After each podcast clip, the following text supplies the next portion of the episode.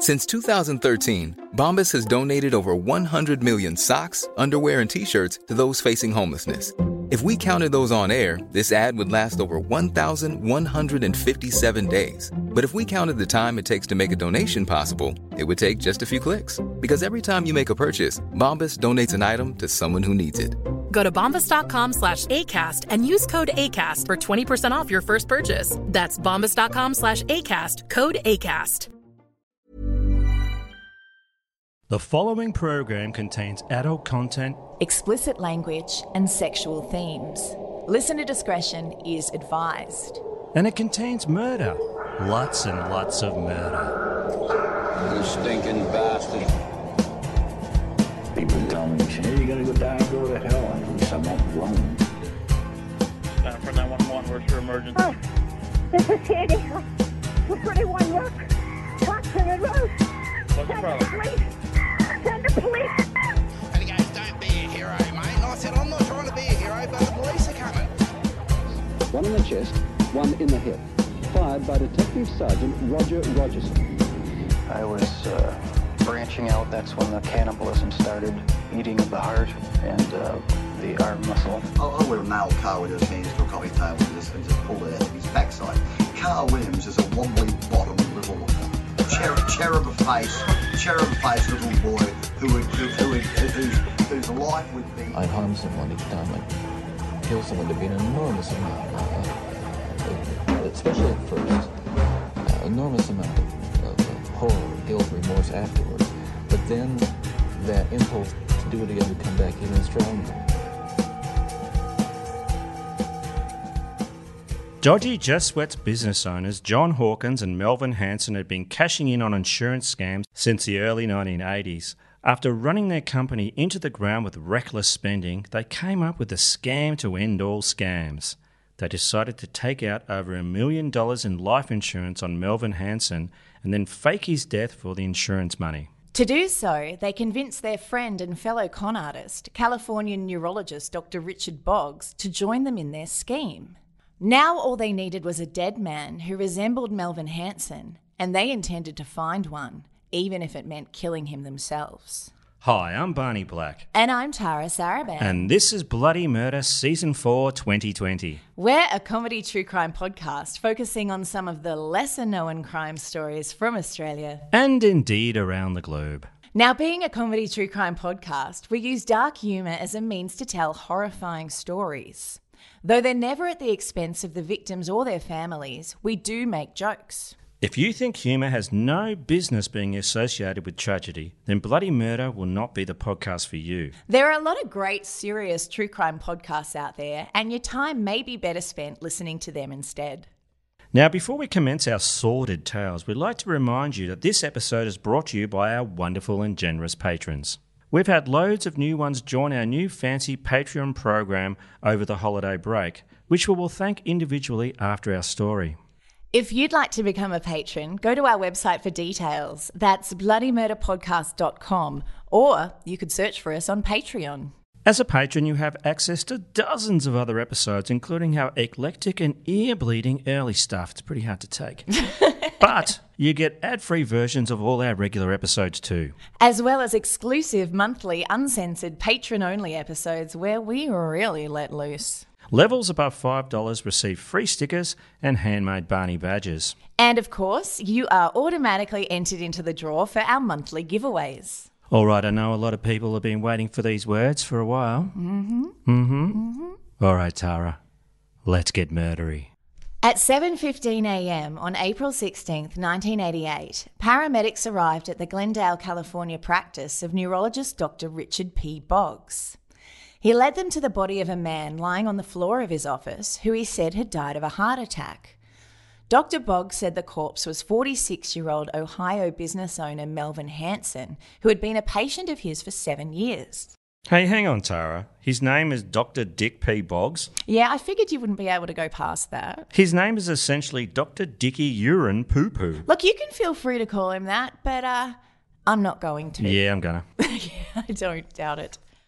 When police arrived on the scene, Dr. Boggs told them that Melvin Eugene Hanson, who went by the name Gene, had called him at home at 3:30 a.m. and complained of having intense chest pains, like an elephant was sitting on his sternum.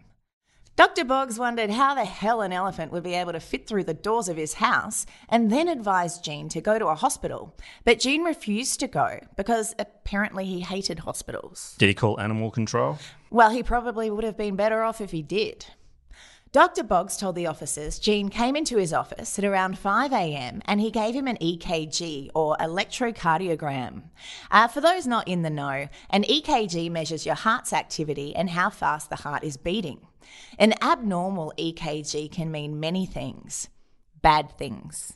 Dr. Boggs said that when he was out of the room briefly, he heard a thud and found Gene had collapsed on the floor. He claimed to have commenced CPR immediately and tried to call 911 but was unable to get through as he received a busy signal. He said he kept going with CPR for another 45 minutes, then tried 911 again. This time his call was answered. I mean, that's fishier than a trout farm slash aquarium. It's incredibly unusual, Tara, to get a busy signal when you call emergency services, especially at that hour. And if you do get one, for real, it's advised that you keep calling back until you get through. The best thing to do in that situation isn't to, you know, try again in about an hour. No, you wouldn't think so.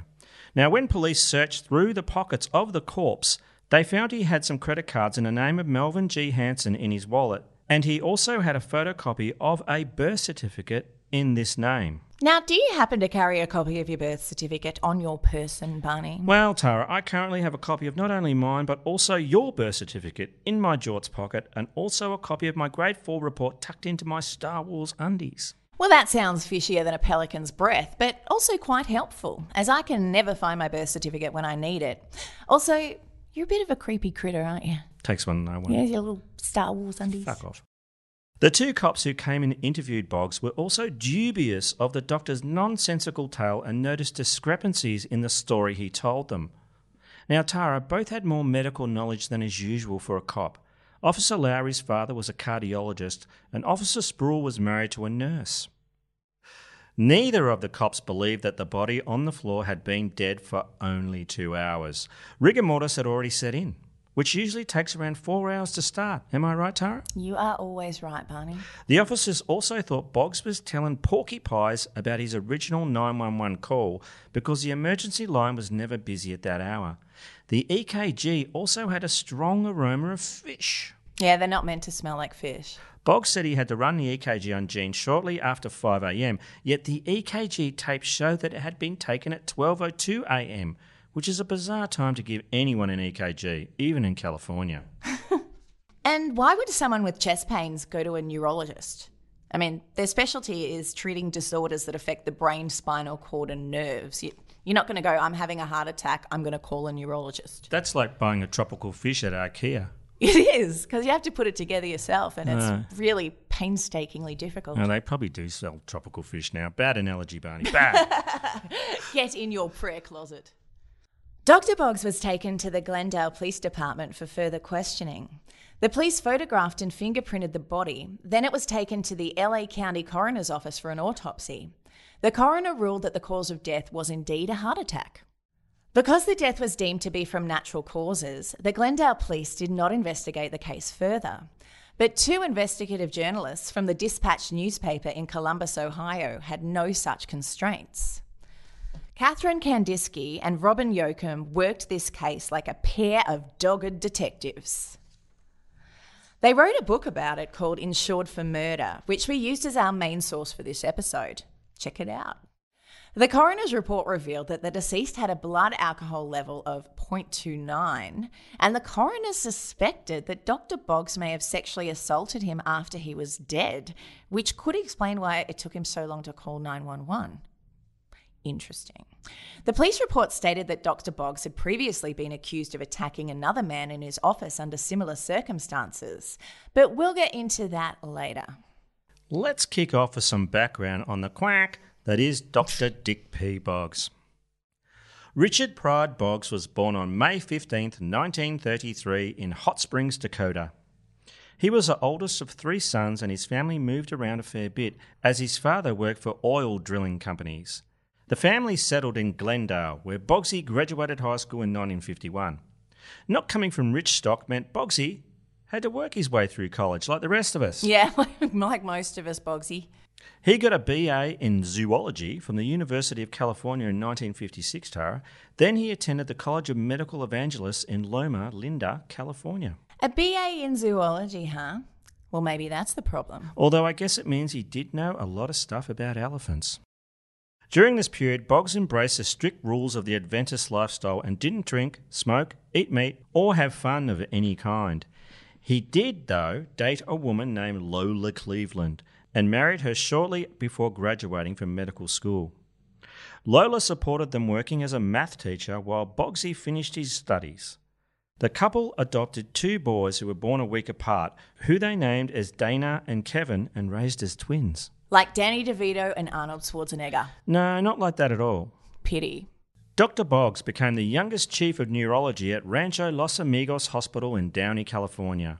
He and Lola added two more children to their brood when she gave birth to a daughter, Heather, and a son, Jonathan. Not Tango and Cash? No. Ah, pity. Boggs bought a fancy ass Tudor mansion and had a nearly life size portrait of himself hung beside an even bigger one of Lola. They threw teetotaling parties for colleagues that raged on to the wee hours of 8 pm under the judgeful eye of their gigantic portraits. Let the good times roll! Indeed. In 1970, Boggs helped start Satellite Health Systems, which was one of the first health maintenance organisations in the United States.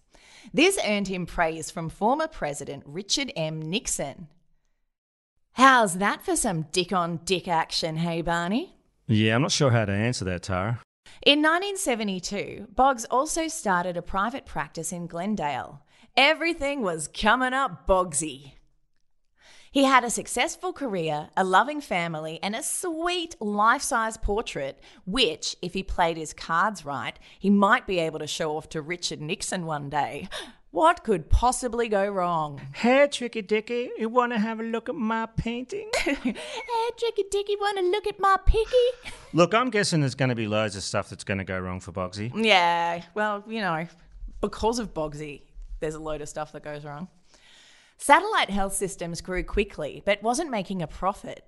Then Boggs' stellar reputation as a neurologist took a beating after more than 40 lawsuits for malpractice against him were filed due to botched operations and claims that he performed unnecessary surgeries.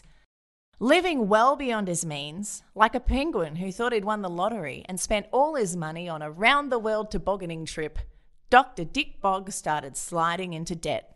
Woo! no, that's not the fun. It's not fun sliding into debt. Sliding No. is normally fun. Yeah, no, not into debt. Not when I do it anyway. When Boggs declared bankruptcy in 1976, he was millions of dollars in the hole, owing money to the US Small Business Administration, banks, leasing agencies, and friends. Those close to him say that Boggs was never the same again. If that wasn't enough, Boggs and Lola's marriage imploded and they got divorced in 1978. Unencumbered by a pesky heterosexual marriage, Boggs came out as being gay. To a degree. It's not like he told his patients or hired a skywriter or anything, but he started hanging out in gay bars. Boggs said it wasn't until he was in his 30s that he realised he was homosexual. He bought a condo in West Hollywood, gave up the Adventist way of life, and guzzled cocktails and ate all the meat he wanted to. Ah, the emancipation of Boggsy. That's right. All that repression of his desires early in his life had turned Boggs into a Caligula level hedonist. Mm-hmm. He liked all kinds of uh, drugs too. Hey, baby. Hey! His ex wife Lola, she was not impressed and had to sue him to get him to pay child support. And she told the courts that he'd threatened to kill her several times. Yeah, it's not cool, Boggsy. Not cool, Boggsy. Boggs spent his days and nights chasing toy boys and was loose with scripts, which meant he'd write you a prescription for anything in exchange for sex or money. Employees at his office said he had sex worker boys come in for appointments. While grumpy patients waited outside, the good doctor would be curing himself of the horniness that ailed him. He paid the young men for their services and also billed their insurance companies for payments as well. Getting laid and getting paid. It's the Dr. Bugsy way. The receptionist for the doctor in the office next to Boggs told police about a peculiar chemical odour coming through the walls at times, which investigators later determined was the smell of methamphetamine. So, yeah, Tara, Renaissance man Boggsy was running a meth lab too. Ah, breaking Boggsy. hey! As we mentioned earlier, Dr. Boggs had previously been known to Glendale police for allegedly assaulting a man. On April 1st, two weeks before Gene Hanson's apparent death, Dr. Boggs attacked a 44 year old computer programmer from Hollywood during an after hours office visit. Barry Pomeroy was 5 foot 11 and weighed 144 pounds. He had brown hair and brownish green eyes, which was a similar description to what was written on Gene Hanson's driver's license. Barry was playing pool at a gay bar called The Spike on Santa Monica Boulevard in West Hollywood when he met Dr. Boggs. Boggs told Barry his name was Dr. Peter Richards. Even his fake name is Dr. Dick. He invited Barry to have a late dinner with him at 2 a.m.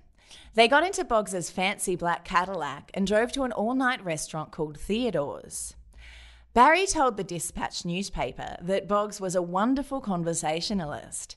He said he was passionate about architecture, and after dinner, they drove around looking at new high rise buildings, then stopped at Dr. Boggs's office as he said he needed to call a patient. Barry wasn't thinking at the time that 3:30 a.m. would be a ridiculous hour to do so because the sweet pharmaceuticals Boggs had gifted him had kicked in. Hey baby. When Boggs gave Barry a tour of his office, Barry noticed that the certificates hanging on the office walls were all in the name of Dr. Richard Boggs and none were in the name of Dr. Peter Richards. Boggs dropped Barry home at 4 a.m. and they exchanged phone numbers. Boggs called a few days later and they organised to have dinner the next Friday night. When Friday night rolled around, as they headed to a seafood restaurant in Glendale, Dr. Boggs told Barry he needed to stop by his office first, again to call a patient. While he did so, Barry looked around the examination rooms. Boggsy then offered to give Barry an EKG. I mean, who in their right mind would say no to a free EKG? I would. I want a free EKG when I want free KFC, which is never. Well, Barry couldn't, and let Dick Boggs put suctions on his chest and legs, which connected him to the machine. After looking at the printed results, the doctor said Barry's heart was in good shape. Heart shaped, was it? Yeah, pointy down the bottom and mm. two half circles on the top. Yeah. Mm. That's that's the way they look. Yeah, it's exactly how they look. Barry was putting his shirt back on when Boggs approached him and reached out as if to hug him.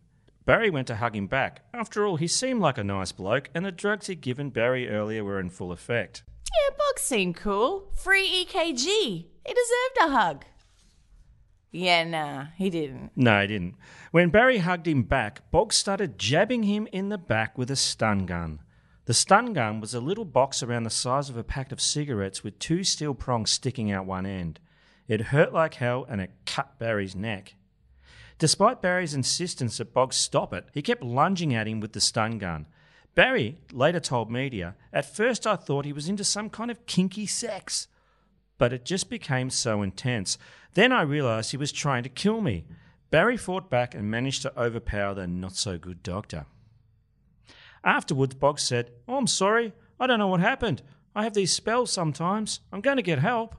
I wonder what kind of help one seeks for stun gun attack spells. Well, Tara, getting rid of the stun gun might be a good starting point. I think that would be a great starting point.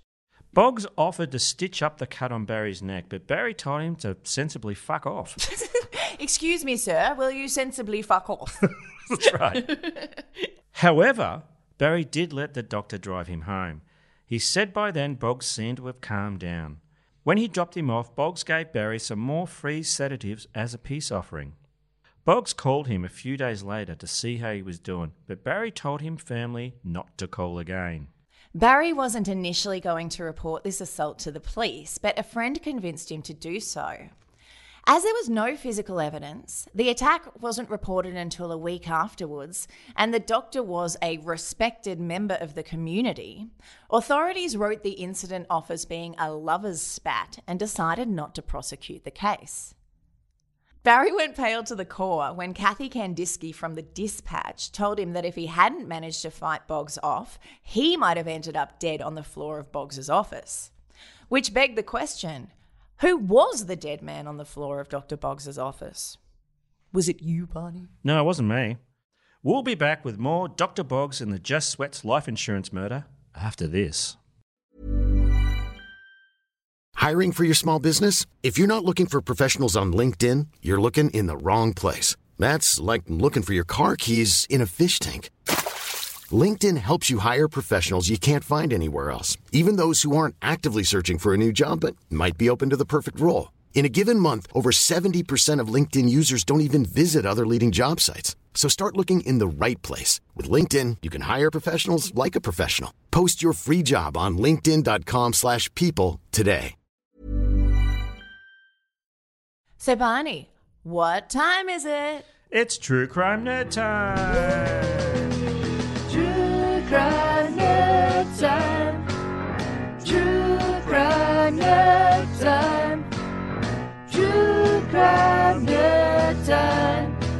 True crime. True Crime Nerd Time is an opportunity for you, our listeners, to give us your recommendations for anything true crime related.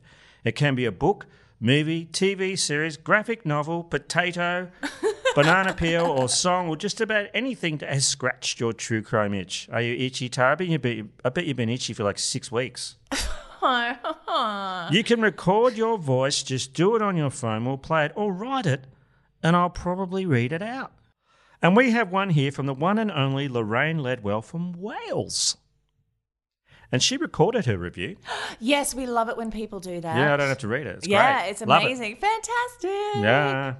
And it's on the book My Life with Murderers by Professor David Wilson. Many people will already know and love Lorraine as she's the admin for our Facebook group and just an all round wonderful human being. Oh, I hear she's a great dancer too. Yeah. Right. I, I reckon she's good at everything. Yeah, let's hear it. Hi guys, it's Lorraine. So I've been reading, well, audiobook really, My Life with Murderers, which is a book of memoirs, you could call it, by renowned criminologist Professor David Wilson, who was one time governor at a number of prisons, including the notorious Wormwood Scrubs. In it, he muses on some of his encounters and he reflects on his understanding of murderers, discussing spree and serial murders, hitmen in depth and the various personality types and social circumstances that could be responsible for such horrible acts.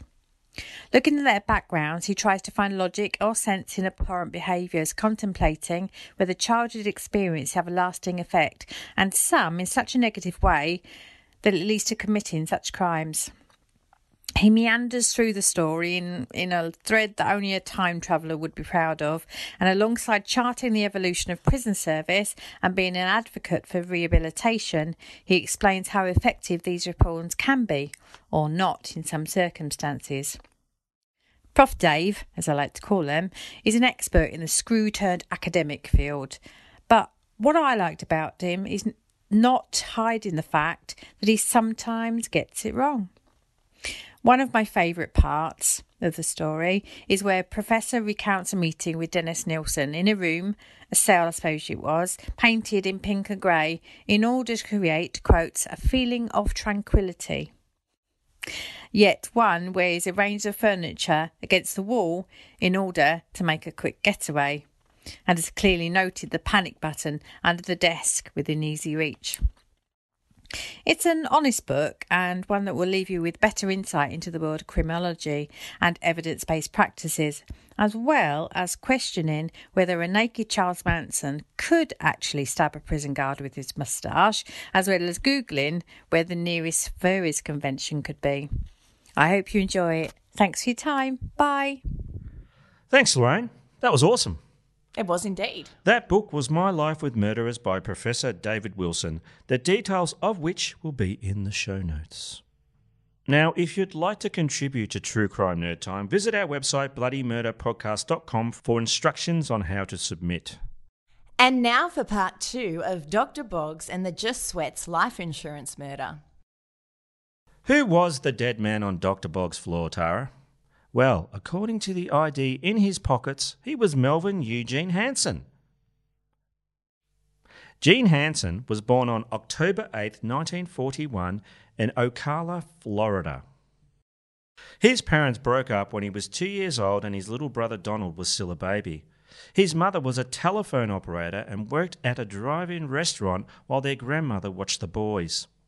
Gene was raised in a very religious household, as his grandfather was a Baptist minister. This complicated matters when Gene realised he was sexually attracted to other males. Gene graduated from high school in 1960 and studied business at Florida State University for two years. Lots of spreadsheets. Then he enlisted in the Army. He planned to finish university on the government's dime after he completed his service, but he never got around to it. Being raised in an environment where he was repeatedly told that homosexuality was a sin messed with young Gene's head. In an attempt to bury his homosexual urges and live as a straight man, he even went to a psychiatrist to try and get straightened out. But it didn't work. And nor should it have to. No. From 1979 to 1984, Gene was the shoe buyer for the prestigious Los Angeles department store called Robinson's. Flashy dresser Gene wore expensive Italian silk suits and smoked like a chimney. He also ate what a co worker described as a strange diet of pizza and eggs. Ah, the pizza and egg diet. That's very popular with supermodels. It is. It is. Imagine he's fat. Ah, well, don't no. Look, not to worry. Those expensive Italian silk suits will keep them restrained. Can expensive Italian silk do that though, Tara? No, Can they? Can they? no. Yeah. I was lying. Gene hadn't been in touch with his mother, Catherine Lawley, for 13 years before his apparent death. His mother and her pastor had big issues with Gene's sexuality and refused to accept it. She told the press, I just don't understand what makes a person that way. And we don't understand how people can be homophobic, so the confusion cuts both ways, Catherine. Gene had met Dr. Boggs in the early 1980s and they had a lot in common.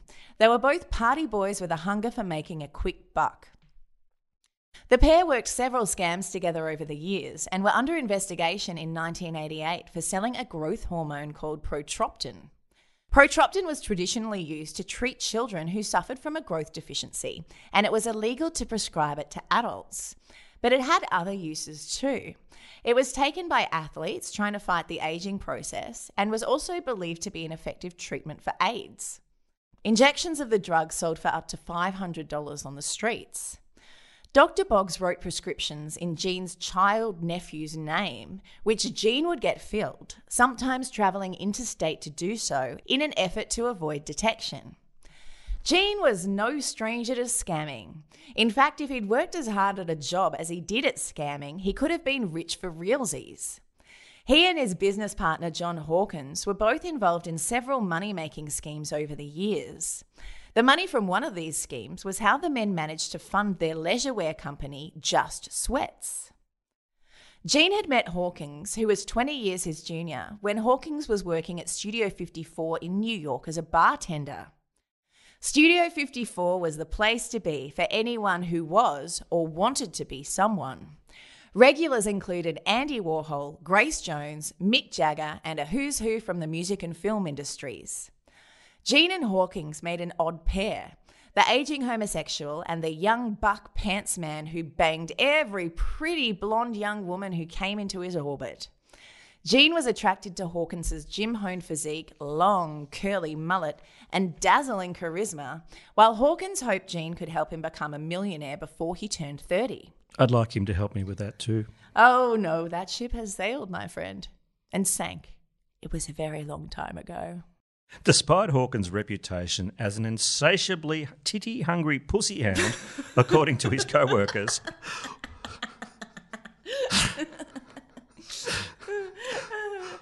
This just sounded great in your voice. According to his co workers, one of the owners of Studio 54, Steve Rubell, had a gigantic crush on him, and the two had a secret, sensuous sexual relationship.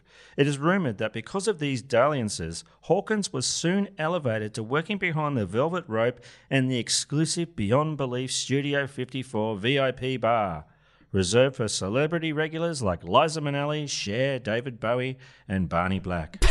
they wouldn't let you clean the toilets there. No, hey, I can. Yeah, No, you know what? They would have loved. They would have loved you, Barney. You could have come in in a pair of silver jorts. You could have ridden in on a white horse in a pair of silver jorts, the cowboy hat on, just I going, did. "Hey, baby." You were there. I was. I did that.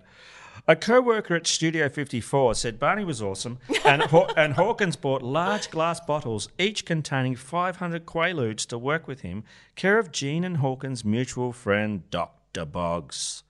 Hawkins paid Boggs $2 a pill and on sold them for 20 bucks each. You know, a co worker of his at Studio 54 was Alec Baldwin. Maybe he's the one who said that. Maybe. Dr. Boggs had met Hawkins in 1981 through the LA party scene. As well as illegally selling him Quaaludes, he also provided the narcissistic bodybuilder with all the steroids his shrunken little testicles could take. God. Wow, that was great, wasn't it? That the was fun. tiny testicles are coming from inside your mouth. The tiny testicles are coming from inside your mouth. John Hawkins Jr. was born on February 6, 1963, in St. Louis to a 17 year old mother. He played all manner of ball sports and was a natural athlete. School was not nearly exciting enough for him, and he dropped out in 11th grade. Not wanting to have to do manual labour like his father, making money became young Hawkins's main priority. He put his good looks and dreamy blue eyes to work by becoming a salesman. He was good at it. I hear he could sell ice to polar bears. Oh, polar bears have enough problems without adding ice to the mix. That's a real problem for um, polar bears. Yeah. Methamphetamine. I know. Hawkins also apparently became a high priced sex worker. That's according to his mum and some other people he knew. He was probably a low paid sex worker and his mum was just talking him up. Oh, you know what? That could be the case. Men would pay up to $5,000 to spend the night with Hunky Hawkins, but he kept this side of his life firmly on the DL and possibly overcompensated by talking about skirt chasing 24 7. Hey, baby. Other interesting points to note about Hawkins include the fact he had a pet cat that he named after himself. Oh, get the fuck off the bench, John Hawkins. Stop pissing on the rug, John Hawkins. he also liked to work out in front of a mirror so he could get off watching his muscles ripple as he lifted things. Hawkins and and Sarah. Mm-hmm. Hawkins always put six straws in his drinks because he thought it brought him good luck. Mm. Now, we didn't realise that killing turtles and seabirds could win you such karmic favours. I don't think it can. On at least one occasion, he paid for a girlfriend to get breast implants. Well, it can be a tad embarrassing when your buff boyfriend is more well endowed than you are. He also had some mummy issues. A girlfriend of his named Amy Blizzard is quoting as telling the Dispatch newspaper, I just thought it was sort of a strange relationship. He told me once he really liked my body because it reminded him of his mother's. Hawkins had once faked being hit by a car for insurance money. A friend took out insurance on the car and, after some careful choreography, drove the car down the street slowly while Hawkins stepped out in front of it. Ow! Although he was not injured, Hawkins' medical examination was performed by Dr. Boggs, who diagnosed him with severe neck and back injuries. Hawkins got $25,000 in fake medical claims for his effort, and of course, Boggsy got a cut of it. In early 1985, Hawkins and Gene scammed an insurance company out of $100,000. First, they rented a swanky apartment for $5,000 a month, and then they filled it to the brim with fancy ass rented paintings and furniture. A couple of months later, they rented two identical moving vans. They hired removalists to fill one up with all the expensive furnishings. Then Hawkins took them out to lunch. The removalists, that is, not the vans. While they were away, Gene did a switcheroo. He swapped the van that was full of furnishings with the empty one. After the movers went on their way, Hawkins and Gene drove the empty van to a seedy part of town. Hawkins locked Gene in the back of it and left it there. When the police responded to Gene's banging and yelling, he squealed that he'd been robbed. Stop being robbed! He said two guys with guns kidnapped him, drove him to an undisclosed location, unpacked the truck, and then dumped it with him inside. Not only did Gene and Hawkins get to keep the van full of fancy paintings and furniture, but they also claimed $100,000 in insurance. The pair used this money to start their business, Just Sweats. That's because Just Jorts was already taken. That's the truth. Hawkins and Gene opened their first Just Sweats clothing store in Columbus, Ohio later that year. The shop carried a large range of brightly coloured, funky exercise clothing and became immensely popular amongst the young people. in part due to their classic mid 80s TV commercials. Now, I, I love this bit. in the ads, a tanned and greased up Hawkins and his glorious curly mullet, clad in muscle singlets and shorty shorts, bops around and plays volleyball with buffy haired 80s fitness models. Take all my money. I know, it's fantastic. Yeah. Look that up. Yeah, those ads are amazing. Just Sweats was hot property, and by 1986, Gene and Hawkins had opened 22 stores in Ohio and Kentucky. But the pair were way more into partying than they were into working, and they mismanaged the shit out of their business. A man who worked at Just Sweats described Hawkins as a total wacko and real druggy. Apparently, he used to lock himself in the women's toilets at the Just Sweats warehouse for hours at a time and do coke. This did not impress the female warehouse employees who actually needed to go to the dunny. That's the bathroom for you Americans. Before before hiring a limo to go out clubbing, Hawkins would clean out the Just Sweat store cash register and leave an IOU that he had no intention of paying. When their stores became cash poor, he and Gene started selling off their business assets. Hawkins' dream was for it to be spring break every day. He wanted to sell Just Sweats, buy a big ass boat, and start a booze cruise with gambling facilities in Hawaii. In Hawaii! But he and Gene couldn't sell the company because they'd fucked up the finances so bad it wouldn't stand up to an audit. So these shysters came up with a cunning plan to get them out of their self made financial shitstorm. They decided to fake Gene's death to collect on the insurance money. Gene started applying for life insurance policies straight away. He ultimately obtained several policies totaling $1.5 million and named Hawkins as his sole beneficiary. He also cut his family out of his will and named Hawkins as the sole beneficiary and executor. Gene told people he was dying, but he didn't even start off with a consistent story. He told some people he was dying of AIDS and others that he had a bad heart condition. He began coming into work looking bedraggled and unkempt and told co workers his doctor wanted him to change his bizarre diet of pizza and eggs, ditch his hard partying lifestyle, and cut back on the four packs of cigarettes a day that he smoked. In early 1988, when the duplicitous duo were ready to launch their plan into action, they sent the Just Sweats accountant overseas on a business trip.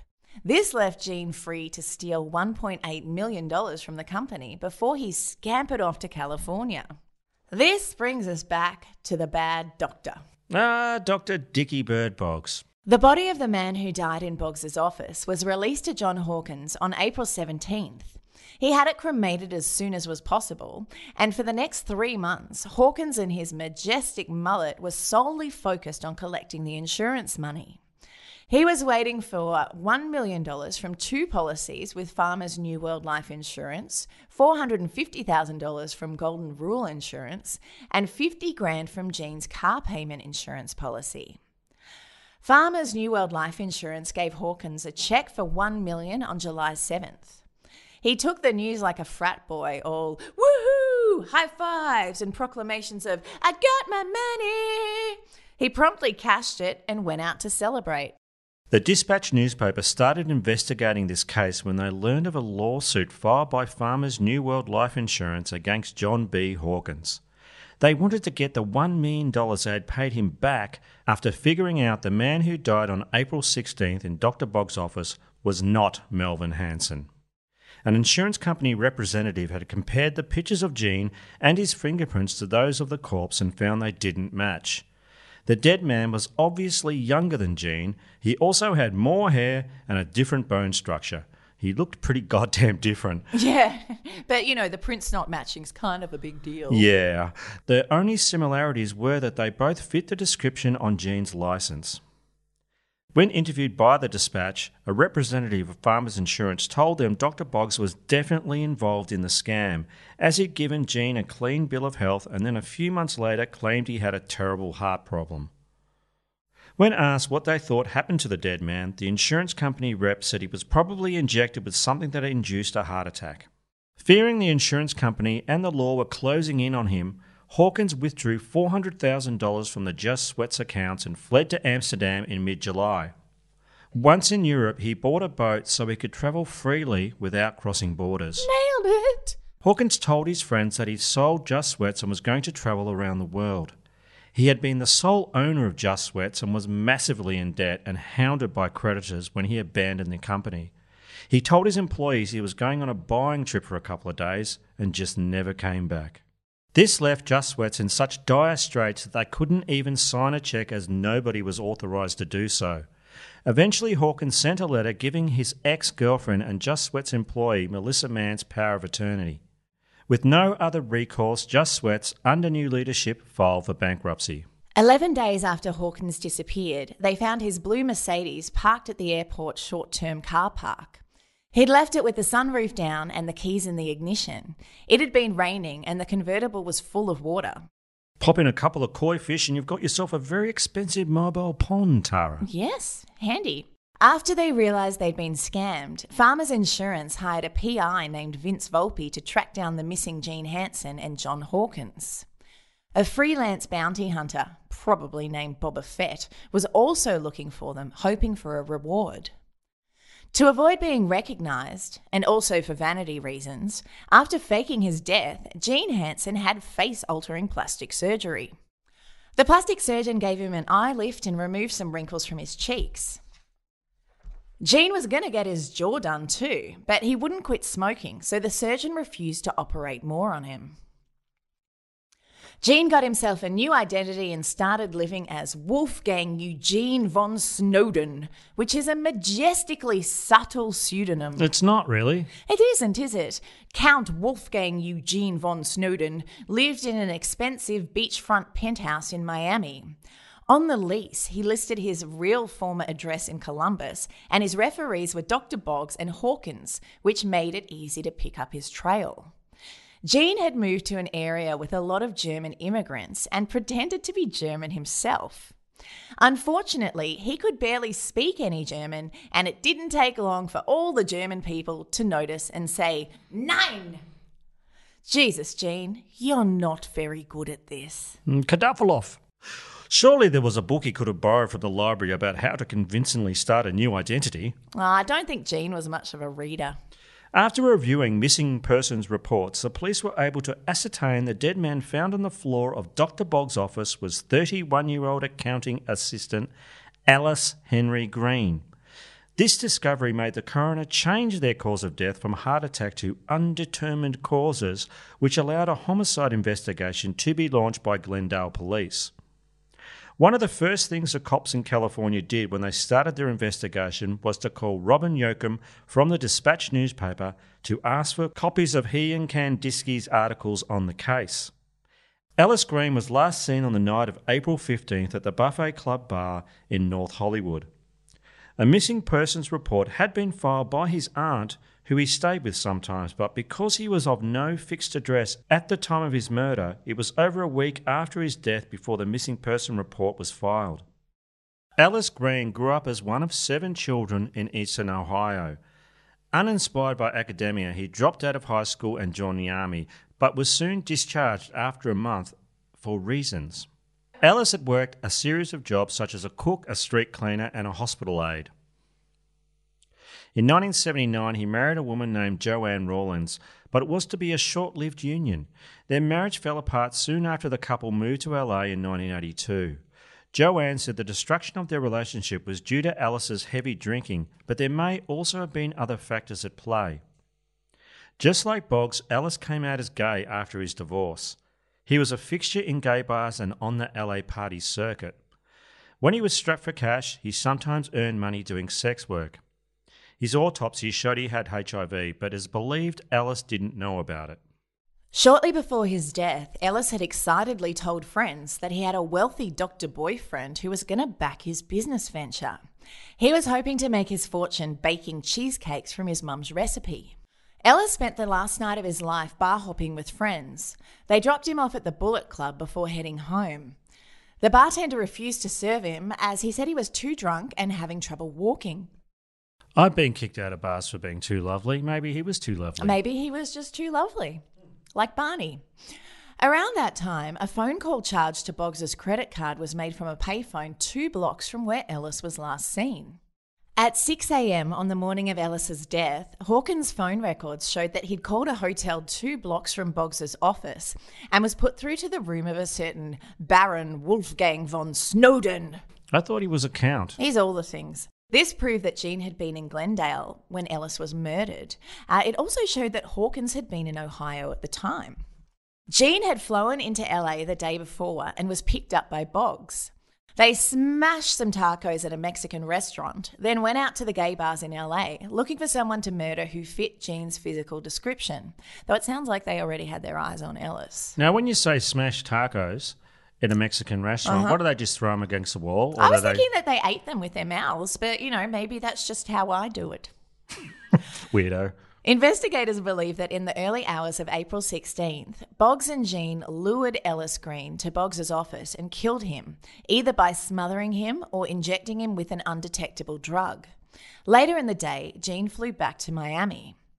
When asked how she thought Gene and Boggs were able to lure Ellis into their clutches, his ex wife Joanne said, He was the type of person who would do anything for you. He might have met those guys in a bar and they gave him a hard luck story, and he would have done anything for them. On July 28, 1988, Gene, in a move more stupid than trying to deep fry your own brain, rented a cottage in the name of the man he murdered, Ellis Henry Green. Later the same day, he opened a bank account in Ellis Green's name as well. When Boggs' office and house were searched, cops found some incriminating evidence, including the stun gun he used on Barry Pomeroy, along with whips, chains, and pictures of his young Swedish live in toy boy. Sexy pictures. Ten months after the murder of Ellis Green, the Los Angeles District Attorney charged Dr. Boggs, John Hawkins, and Gene Hanson with 10 criminal counts, including insurance fraud, grand theft, and murder. Warrants were issued for their arrests. Boggs was arrested at his office later that day and indignantly proclaimed to anyone who was in earshot that he was innocent. He claimed Ellis Green had posed as Gene Hanson for the past seven years to fool him for no apparent reason, and demanded the press find out why. Well, yes, that's uh, quite plausible. No, it isn't. It's ridiculous. Dr. Boggs claimed that he didn't kill Ellis. He said he was already dead. He also said that he only took part in the insurance fraud scheme because Gene threatened to out him as gay. Luds revealed the three had been in pretty much daily contact on the phone in the weeks before and after the murder. Dr. Ass Hat Boggs was found guilty on all counts and was sentenced to life in prison. In February 1989, two customs agents at the Dallas Fort Worth airport asked to speak with a man they considered to be a potential drug smuggler, as he looked too nervous to be a tourist just back from a vacation in Acapulco. According to the agents, the man wore a blonde hairpiece and was anxiously chain smoking and shoving boiled eggs and pizza into his mouth as he waited beside the baggage carousel. It was Gene Hanson, although he showed the agents a license in the name of George Soule. When they searched his belongings, they found Gene was carrying $14,000 in cash, which was considerably more than the $10,000 he was allowed to have. He acted so nervous they figured that there was something he was hiding besides his bald noggin and questioned him further. Gene had 14 different IDs on him, including Ellis Green's driver's license. Oh, you're going to like this, Barney. He also had in his possession a long overdue library book called How to Change Your Identity. I told you he should have got he got that book. Yeah, I know, but he should have actually read the damn thing, Uh, don't well, you think? Yeah, I guess. As well as possessing Ellis Green's driver's license, he also had his checkbook and assorted bills made out to Ellis. Gene vehemently denied ever meeting Ellis Green and refused to explain how he came to be in possession of his documents and his bank details. The agents also found two photos, big photos, of John Hawkins amongst his belongings.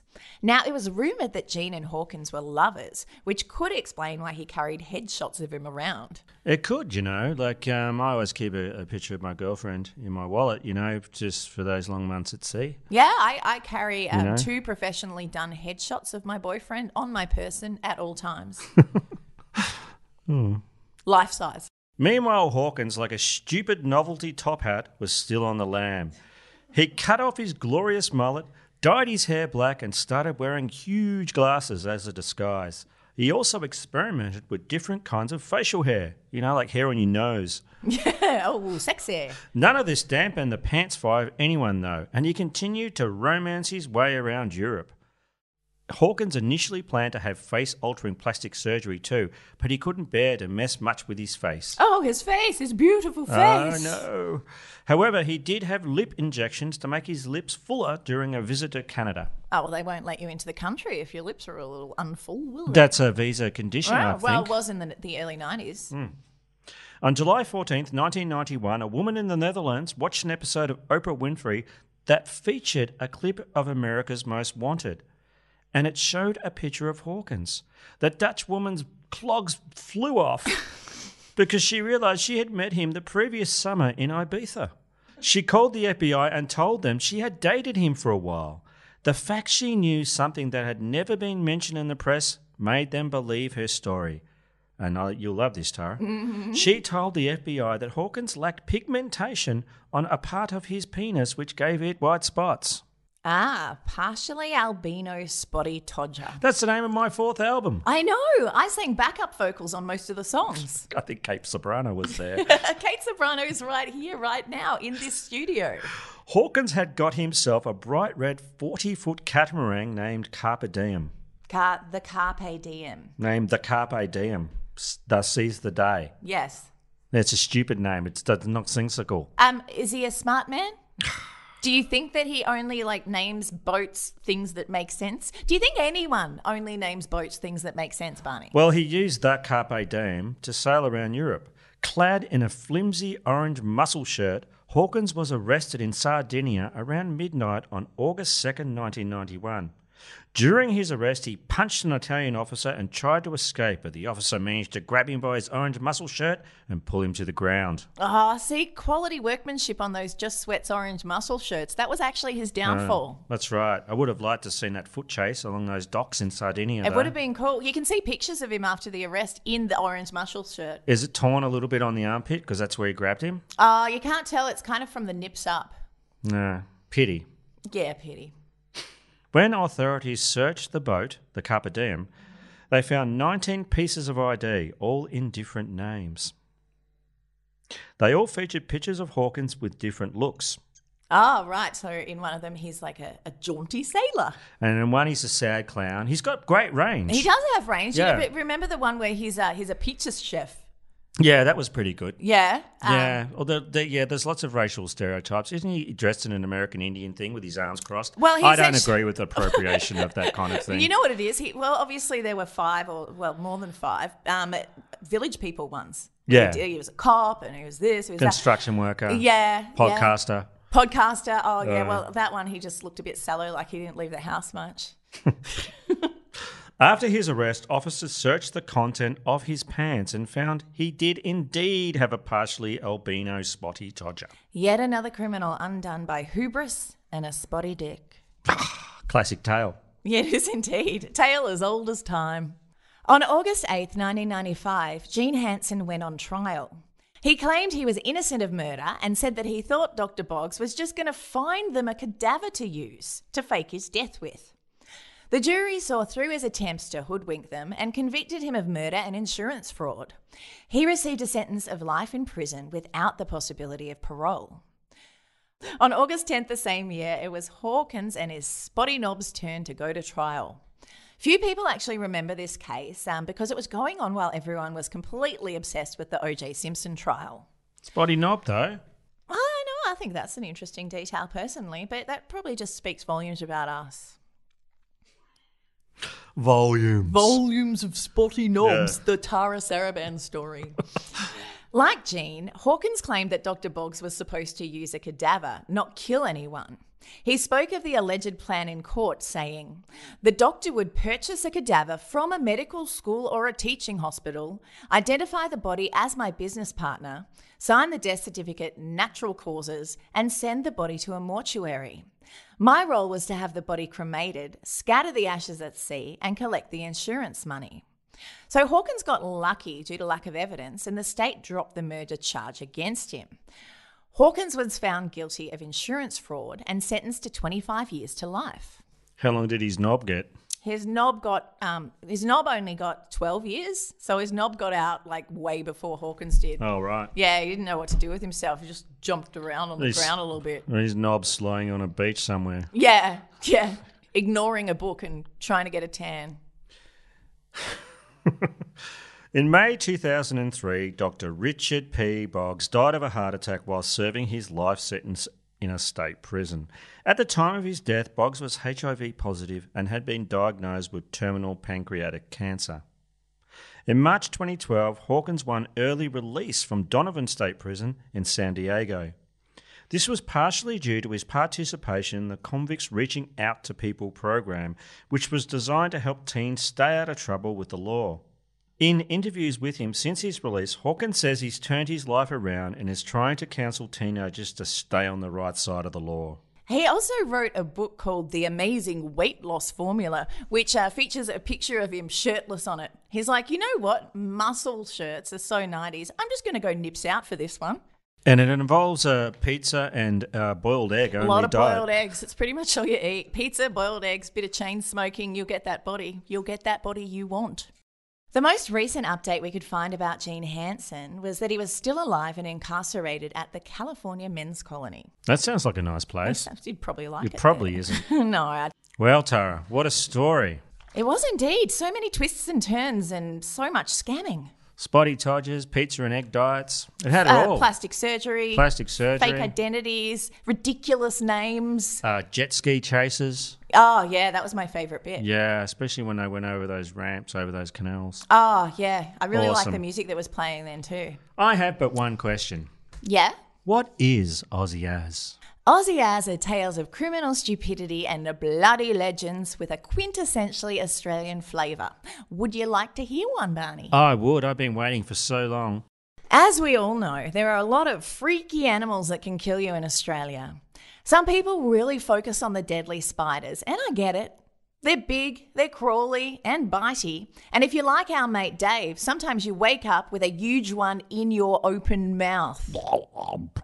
But as far as I'm concerned, I'm more terrified of snakes. See, you can squish a spider with your bare hands if you have to, but snakes you need a weapon for. I shall illustrate this point.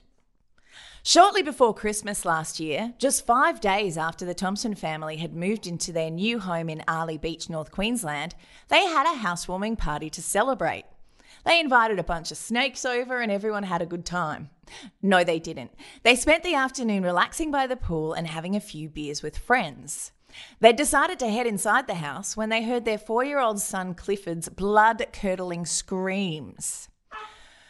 Evan Thompson told the Courier Mail that he ran back out to see what all the commotion was about and saw a massive 5 metre or 15 foot long scrub python had a hold of Clifford. Tomo told press, Oh, it was just a massive snake. Its head was very big and latched onto his leg. At that stage, he was holding onto the side of the boardwalk and it was just pulling him into the bush. I knew I didn't have time to grab a stick or anything. I just pretty much had to react then and there. I knew I had to do something, so I ran straight up and punched the snake straight in the head. What a bloody legend. Damn straight. He went on to say, It let go, which was great, but as soon as it's let go, it's curled right back and went straight and bit him again on the upper right leg. Horrified, Tomo noticed that little Clifford's leg was getting cut up by the snake's teeth as it tried to drag him away, and the little boy held onto the railing for dear life. So Tomo did what any hot blooded Aussie parent would do in this situation. He grabbed the snake's head, top jaw in one hand, bottom jaw in the other, and pried its mouth open as hard as he could. When the snake's head popped off Clifford, bleeding and in shock, the little battler made a run for it.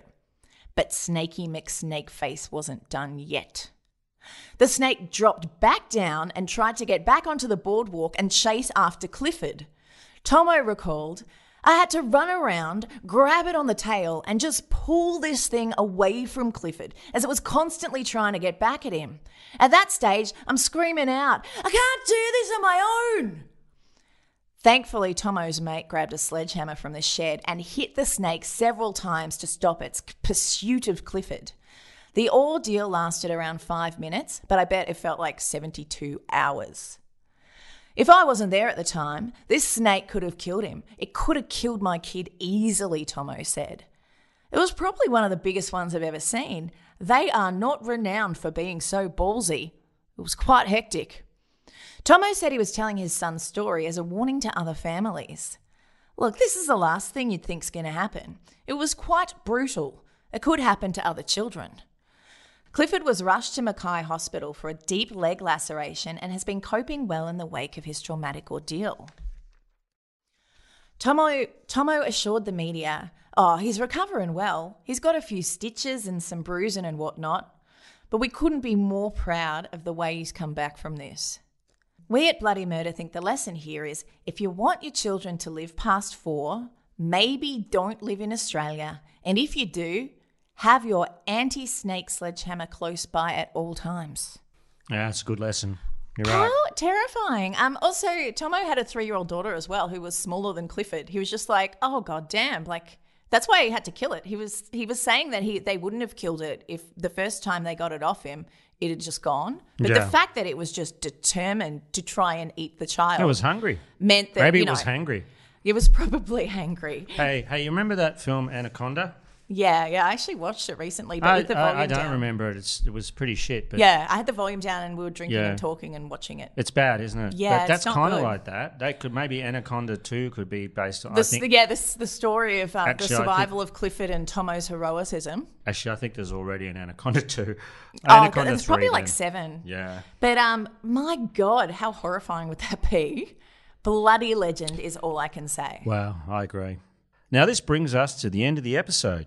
But before we go, we'd like to thank some people who took the time to write us some good reviews. So thank you to 180 Dutman from the United States. We've got Sergeant Awesome, also from the United States, We've got 1K872 from Australia. Charlie McCall, Adam Cook, Joe Elliott, Heath Garwood, Kim Buckholtz, and Casey Clark. We'd also like to thank our Facebook moderating team. Hey Tara, we love our patrons, and in an attempt to show them how much we do love them, we're holding monthly giveaways. In December last year, we gave away a Bloody Murder Hey Baby t shirt to Amanda Richards. And January's lucky winner of the Bloody Murder Tropical Travel t shirt was Leah Mills. Congratulations! Yes, thank you. This month, oh, because. Wait, what? What? Oh, I know you weren't saying it to me. I meant like thank, thanking them for being patrons. Like, come on. This month, we're giving away a set of funky Bloody Murder fridge magnets. They stick on your fridge. How do they do that? Nobody knows. To win, just join our Bloody Murder Patreon at a level of $5 or above. Um, though you can gain access to our extra episodes and all of our um, swanky and delirious early episodes for as little as a dollar a month. Thanks for listening, and thanks to our patrons. Now, um, there are so many right now because we're phasing out our Podbean patron program, and many of these wonderful folks have moved their pledge with us over to Patreon.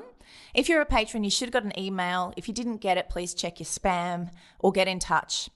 So, some of these patrons are new and some are continuing, and we love each and every one of you. Thank you so much for your loyalty and your uh, support. So thank you to Deep Breath, Ambira Tolbert, Angela Tipper, Aussie Amanda, Ballastrin, Brock Stanford, Courtney Moyler, Denise Martin, Devon, Dobby, hey girl, Dorothy Rose. Dumpster Clown. Was that you? Are you the dumpster I'm not the dumpster clown. Emma Ruth, Eric Berry, Felicia Palmer, Fiona Griffin, hey there, Gina Ferenzi, Hannah, Heather Powers, Jamie Zal, Janelle Alters, Janelle Clark, Jay Barnes, Joanne Welmsley, Jody Mussolino, John Just John, Julie Capel, Karen Hodges, Kat, Kate, Catherine Knox, Casey Jono, Kirsten Courtright, Leah Heinrich, Lorraine Ledwell, she's everywhere, Maria Alina,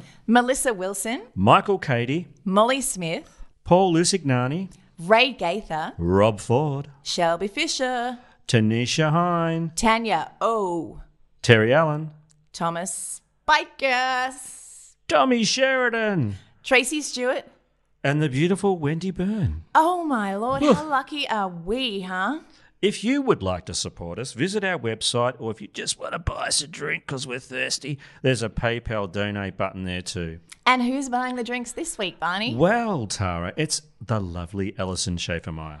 She's bought us quite a few rounds. Nice she does. One. Well, she wrote, uh, Tara and Barney, thank you so much for all the grins, heartbreaking tales, chuckles, and reminders that humanity is still in the fight and not likely to give in. I like that that's what she gets from this podcast. Are you sure she's not listening to a different No, podcast and no, she we're thinks very, it's us? we're very hopeful. We're life affirming in our tales of death. Alison goes on to write, May your new year be a blasty blast and may your talent continue to be well acknowledged. Thank you for your kindness and friendship. Cheers. Oh, Aw. thank you. Allison, that means a lot to us. Yeah. Thank you. I've been Barney Black, And I've been Tara Saraban. and this is Bloody Murder. Please don't forget to review us on Apple Podcast or our Facebook page. And of course, rate and subscribe, it really helps us. You could join our Facebook group or follow our page. On Twitter, we're at Bloody Murder Pod. And on Instagram, we're bloody underscore murder underscore podcast. Check out our revamped website, bloodymurderpodcast.com, for news, galleries, more episodes, and merchandise. Thanks for sticking around, and we'll be back very soon. Goodbye and adios. And keep kicking against the pricks. Hey, so it's ridiculously hot here in Melbourne today, so we had to hire a studio again. So thank you, patron money. And thank you to Wick Studios, who are always lovely. They are always lovely here, and we turned the aircon up so. Yeah. And you know what? I don't know if this will mean anything to the non-Aussies, but when I was um, out near the bar, I saw Kate Ceberano because she's recording here today. Pretty well, I saw Bruce Springsteen in the, in the shitter. You did not see Bruce Springsteen I saw it, I saw shitter. something that looked like him. Was it your poo? Are you saying that you did a poo that looked like Bruce Springsteen? I know, it was someone else's. Someone else's poo that looked like Bruce Springsteen. Why were you looking at it, Marnie? Well, it, it was it was it was singing. It was born to run. And did it have legs? I guess did it have more legs than this it segment has right now? I guess it was a running poo. Oh, God. no! Get out of here! I tried to like Oh, talk no. about something that wasn't poo, and then You went started straight. Oh, really? You I brought up this it. Kate Ceberano stuff, That had nothing to do with it. and then with uh, it. obviously I'm going to segue into a poo that looks like Oh, Bruce For Springsteen. God's sake. Come on. Can you believe anyone missed us if this is what was Ah, it's, hey, that's it's, we're like this. I know, we tried not to You bring out the worst in me, Tara. Good. Hey, Alison, we're going to um, go and drink those beers that you bought Oh us. my god, Thanks. I haven't had a drink in over a week, so I am sweating. Yeah. Also, it's just so hot and exhausting. Hey, but we did it. We did it. Stick around for some outtakes.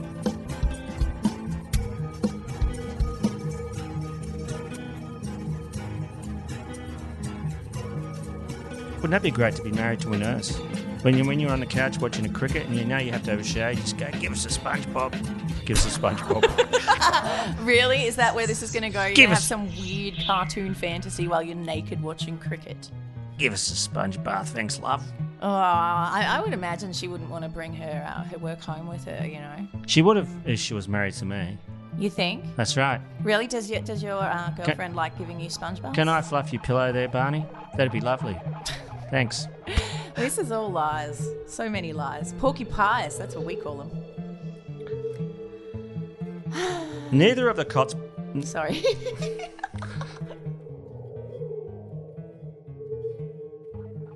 Although I guess it means he did know a lot of stuff about elephants. Hey, you know, I actually messaged Dr. Jiggles and asked her how common it is for someone to have a BA in zoology and become a doctor. And you know what she said?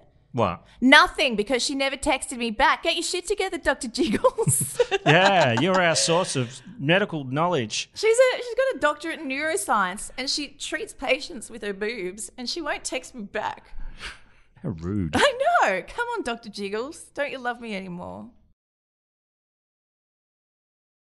Boggs bought a fancy ass Tudor mansion and he had nearly.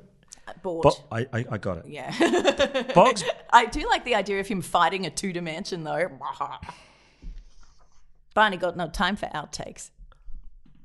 this I is was- serious, Barney. I was on a roll. I'm sorry. I'm just trying to ruin you. You, know Ru- me. It's done now. I'm ruined. Ha ha. Suck it.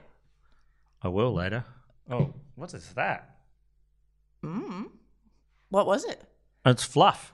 Ah, I thought it'd be a spider It or something. We're in Australia. microphone. I mean, surely it's some kind of deadly jellyfish on your microphone. That's right. oh, oh, hang on. You are the deadly jellyfish on your microphone. Why are you rubbing your nipples?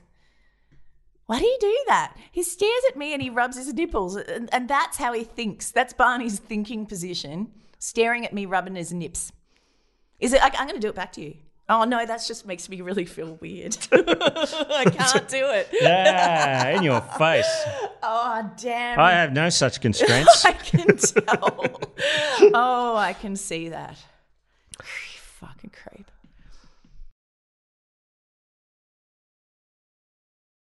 Got something in my mouth. It's another dick in my mouth. Those sticks. It's like the dicks are coming from inside your mouth. the dicks are coming from inside your mouth. There's a dick in the house. There's a dick in the mum, and, and possibly going to go in my mouth. They're coming from inside your mouth. Yeah, that's exactly what I had in mind. Thanks for fleshing it out. You see why we work so well together as Yeah, a team? Yeah. that's a perfect example. Can we put that in our new promo?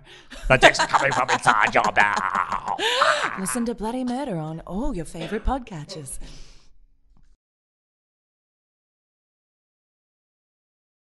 Employees at his office said he had sex worker boys come in for appointments.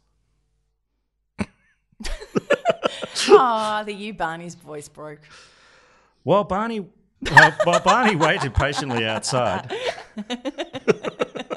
yeah, you would be waiting outside while Where's the it fun my was turn? happening. Come on. the Barney is coming from inside the dicks. yes, I've got some serious FOMO going on.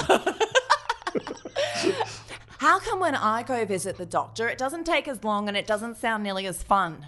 Why do I speak like that when I'm waiting to see Doctor Boggsy? I don't know, but I don't like it.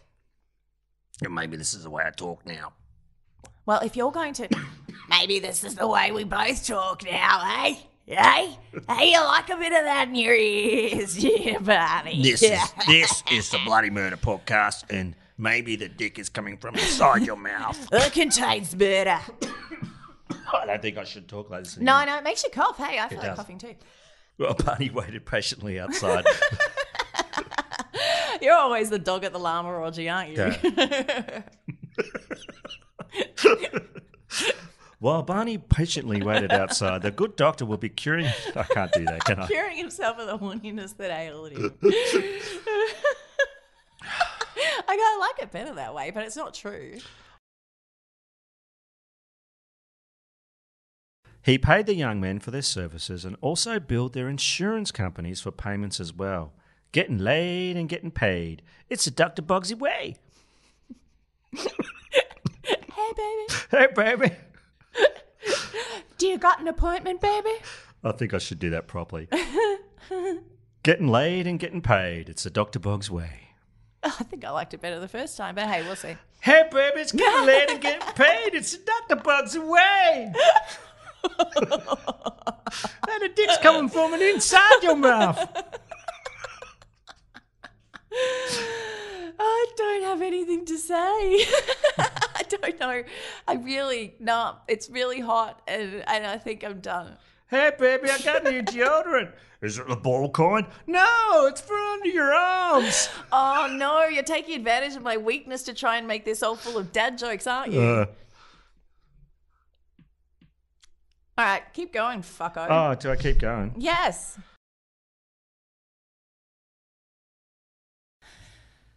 Barry went pale to the core when Kathy Candisky from the ditch patch, from the bitch patch.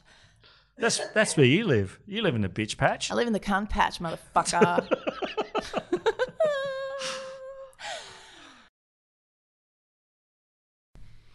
Who was that dead man on the bog's floor? well, according to the on, ID, on the bogs floor. who was that dead man on the bog's floor? On Dr. Boggs's floor. on the bogs floor. It's a bogs in a bucket. Right, who, who was the dead man who bogs you in the bucket? Who was the bogs man in the dead man on the floor? In the bucket. Who was the bucket of the bogs in the floor? I am the very bucket of a bogsy modern general. Who was the dead man on the bog's floor? Yes. Gene Hanson was born on October 8th, 1941, in Ocala, Florida. His parents broke up when he was two years old, and his little brother Donald was fucking something. And his little brother was a baby who was fucking Donald Duck. Donald was a duck.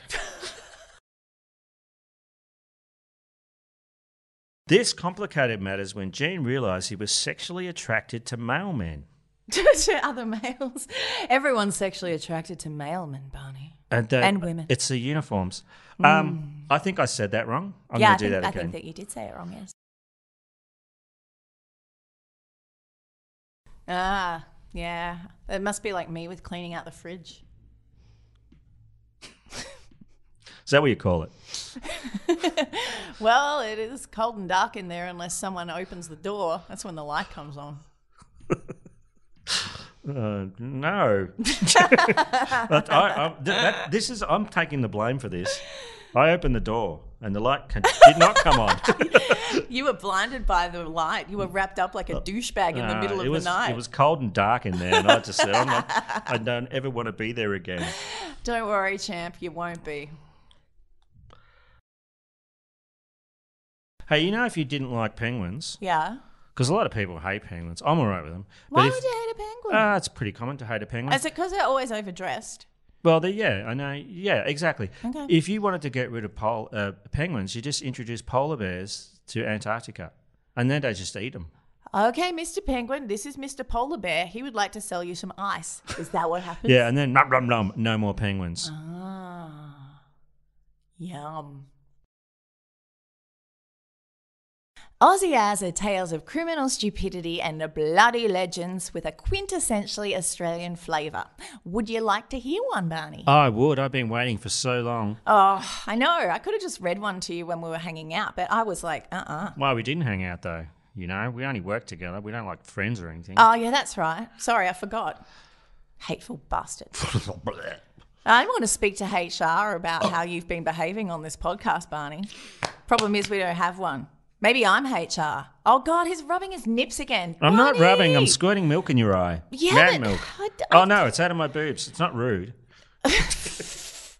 Breastfeeding's very natural. It's a beautiful thing. But you're not feeding anyone, Barney, because I don't Yeah. want any.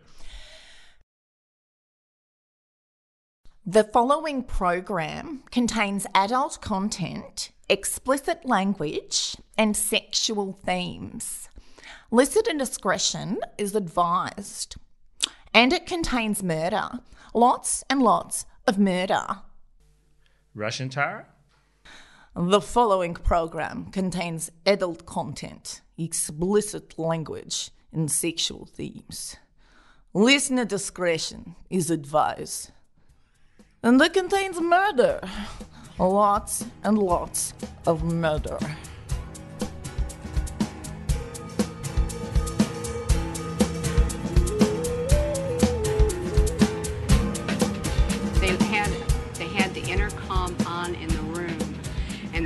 Lying that it wasn't on, and they were using sonic pressure on my head since 1997.